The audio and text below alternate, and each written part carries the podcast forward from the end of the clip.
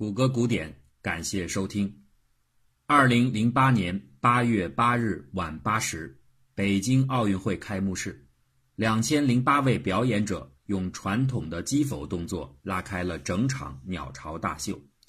这个古老乐器表面镶嵌的电子灯光，随着手臂的敲击和接触，绽放出蓝宝石般优雅的光芒。这一幕给在场的所有观众留下了难忘的记忆。而就在此后不久的十二月十号，斯德哥尔摩音乐厅内，瑞典国王古斯塔夫将一本精美的证书亲手颁发给美籍华裔科学家钱永健。这一天，他和日裔学者夏村修、美国学者马丁查尔菲一起获得了当年度的诺贝尔化学奖。带给这三位殊荣的，恰巧也是一束惊艳美丽的荧光，而这束光将照向。生物学研究未知的深处，银烛秋光冷画屏，轻罗小扇扑流萤。人们对于生物发光现象的观察古已有之。达尔文在进化论提出的伊始就总结了生物发光现象，但是在当时由于理解深度的限制，他还只能把这种现象作为进化理论面临的挑战而列在困难问题的列表当中。在所有的发光生物当中，萤火虫当然是最为人们熟知的代表。不过，能够发光的生物并不只有这一种。事实上，有成千上万的物种，尤其是微小的生物，可以射出光芒。符合我们直观想象的是，越是黑暗的环境，越能够孕育发光生命体。比如说，夜间出没的流萤就是一例。但是，更加典型的还是暗无天日的深海海底。在那儿有百分之九十以上的生物均有不同程度的发光能力，这种能力是如此的普遍和重要，以至于人们在有些物种的进化史上发现相似的发光功能竟然独立的进化过三十次以上。如果说生命体是善于设计的工厂，大自然就是高效竞争的市场。当需求旺盛时，供给会喷发式的出现。而且，所有的竞争者会竭尽全力地细分市场，以寻求各自妥适的空间。基于这样的道理，看上去类似的功能，完全可能是由不同的设计来实现的。这就是为什么生物发光的底层物理机制会千差万别的原因，也是为什么发光性状能够反复多次的被独立进化出来的原因。萤火虫的身体光源采用的是反应式发光机制，其中的荧光素是底物质，而荧光酶是催化物质。在荧光酶的催化作用下，荧光素三磷酸腺苷，也就是 ATP 和氧发生反应，ATP 提供能量，产生激发态的化合物。随着激发态的光子的释放，萤的身体就会被点亮。这个机制最突出的优点是。化学能量几乎全部转化为光能，而没有多少热量的伴生，这就是最理想的所谓冷光源，和我们日常生活中的灯光刚好相反，后者是热光源。佛罗里达大学昆虫和线虫系教授马克·布拉汉姆对此打趣说：“萤火虫不想要一个烤焦的屁股。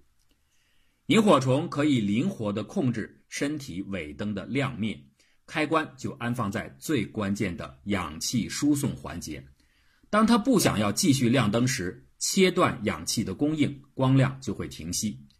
萤火虫没有肺，不会憋气，它是靠一条细细的管道把氧气送往细胞的。这个管道可以通过肌肉来控制开合，这有点类似于屏住呼吸的效果。但是啊，肌肉的缩放速度不可能太快。这就很难用来解释萤火虫有时会出现的高频率的闪光。其实啊，萤火虫最后被找到的，它能够控制闪光灯的秘诀和男人吃的伟哥相似，都是依靠一氧化氮。为发光器官输送的氧气流通常会和细胞的线粒体结合，而无法继续供应照明所需。但是啊，一氧化氮的出现可以优先的结合线粒体。让氧气得以深入到下面的发光环节。不过，一氧化氮极易分解，当它们消失之后，氧气就会重新的被线粒体阻挡，而关闭萤火虫身上的光源。以上介绍的过程只是最为常见的一种反应机制。事实上，萤火虫作为一个大的类别，它的发光性状的多样性比我们想象的要复杂的多。成虫和幼虫的发光原理不一样，不同类型的萤虫种别的发光机理也不尽相同，甚至有些成虫人家根本不发光。在已经弄清楚的反应类型当中，参与作用的分子的分子量从两万一千到四十二万，相差数十倍之多。这么复杂的情形导致了一个问题，就是实在很难解释清楚，到底萤火虫为什么需要进化出发光的功能。如果说发光是必不可少的，为什么有些萤火虫舍弃了这一基因呢？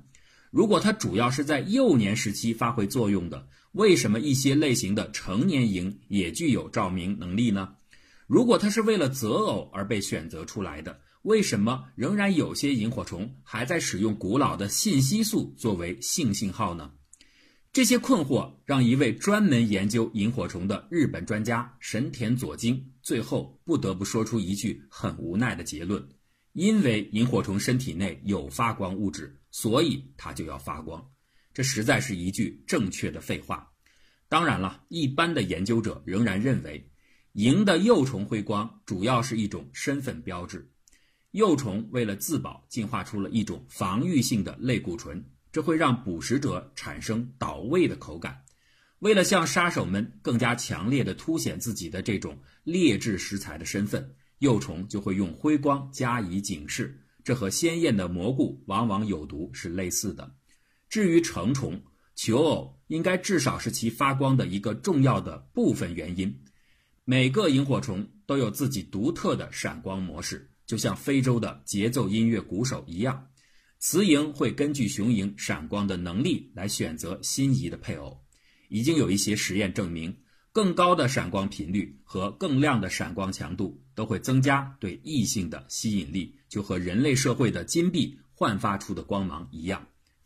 或许萤火虫闪光的目的只是求偶和标记，它将只是一种夜间的间歇式的发光需求。但是在深海持续的黑暗当中，光亮就有理由维持长时间的存在了，而这意味着完全不同的发光机理。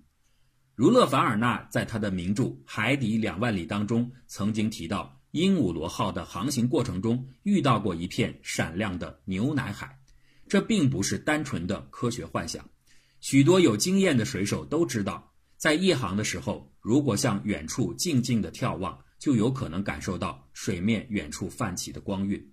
千万不要以为这只是星光的投影，因为在乌云遮挡的阴天，这种微光也有可能出现。一九九五年，传说中的牛奶海第一次被人们明白无误地观察到。美国海军研究院的斯蒂芬·米勒领导的一个天基观察小组，在一幅合成的卫星图像当中，直接看到了索马里外海的印度洋洋面上有一片长约三百公里、宽约九十公里、面积大约相当于美国康涅狄格州的硕大水域上，竟然发出了异样的光彩。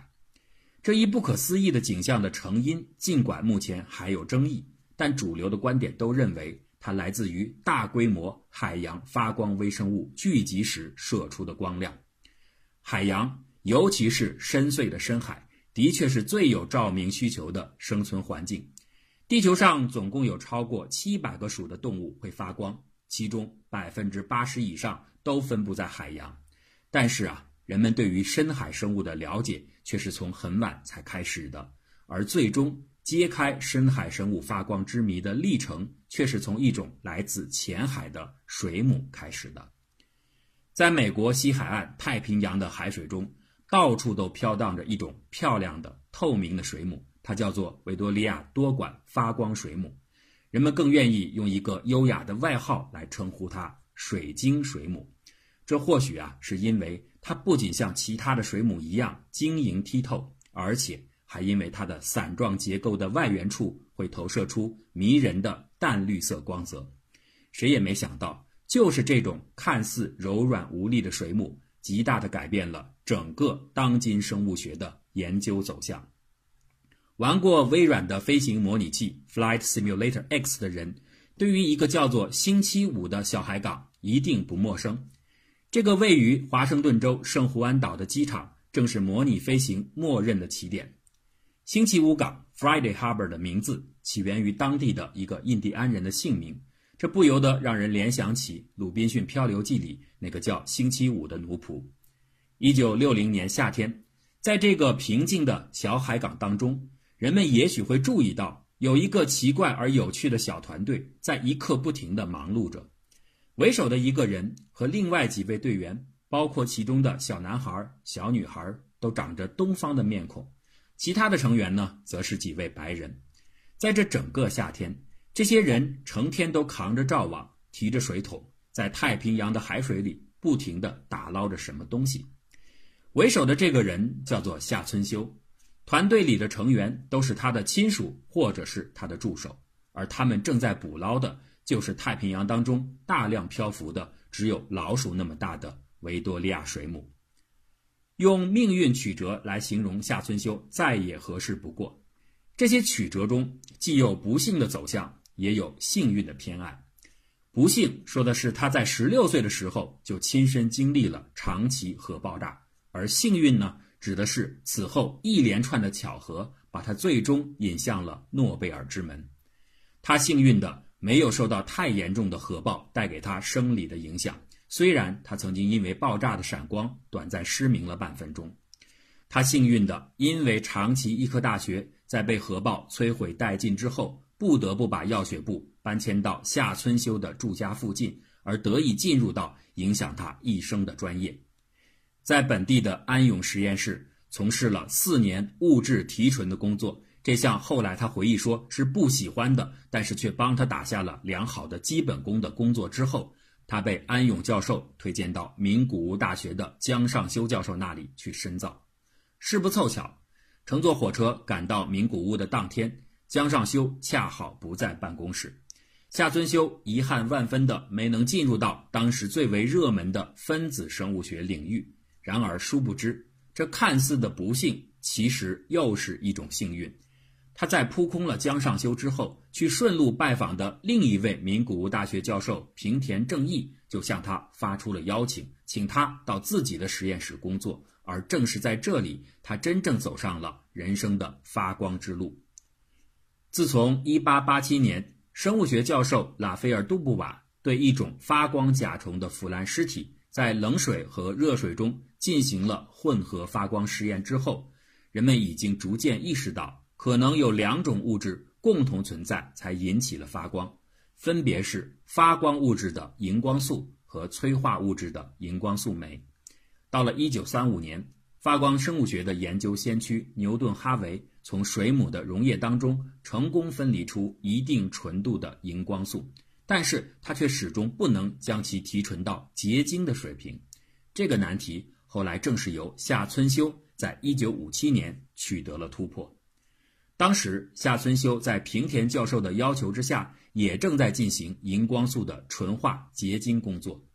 平田之所以这么安排，他的考虑很简单。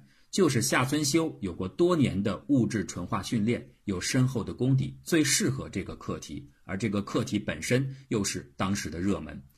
然而，提纯结晶的挑战真的是很困难的。夏村修做了好一阵子也没有头绪。有一天晚上，他已经决定要放弃当天制定的实验方案，因为天色已晚。在配好试剂之后，夏村修没有收拾和清理就离开了实验室。万没想到。第二天早上一回来，他惊奇地发现荧光素的结晶已经出现。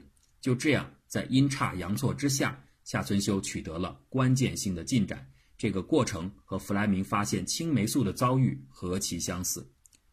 夏村修发表成果的论文《海银荧光素的结晶》引起了美国普林斯顿大学弗兰克·约翰逊的重视。这位普林斯顿的科班毕业的高材生，正是前面提到的牛顿·哈维的弟子。当时他的小组也在独立的进行类似的课题，故此他特意邀请夏村修加入自己在普林斯顿的实验室，一起进行荧光素和发光水母的深度研究。这位夏村修人生当中的第三位导师，也是一位艺术才华横溢的导师，最终把夏村修引领到了他一生当中最重要的发现时刻。顺便说一下，这里提到的约翰逊的艺术才华，是指他热衷的素描，尤其是对女性肖像的素描。约翰逊一直承诺要给夏村修画一幅临摹，但是始终未能兑现。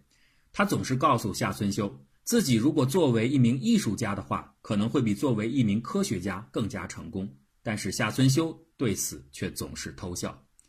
一九六零年，夏村修在约翰逊的帮助下来到美国，经过一番短暂的游历，九月十七号，他来到了普林斯顿。第一天，他就在约翰逊教授的家中蹭了一晚。此后，他在找房子的过程当中却遭到了种族歧视，因为他的东方面孔。第一个房东在开门之后就迅速的把门又关上了。好在教授和同事都热情的欢迎他，他很快就完全融入到崭新的研究环境之中，并且立刻着手和太平洋的维多利亚水母打起了交道，这才有了刚才所说的暑假期间他带领亲友们在星期五港打捞海鲜的经历。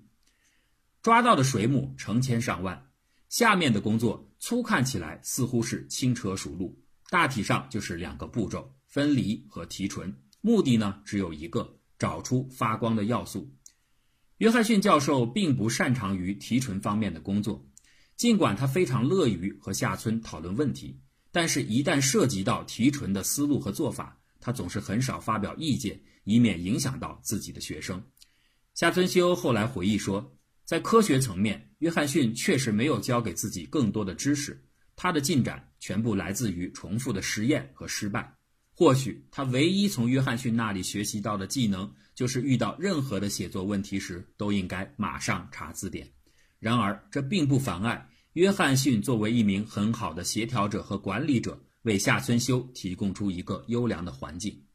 充分的信任让夏村修反而战战兢兢地对待自己的研究工作，以不辜负这位导师兼朋友的期望。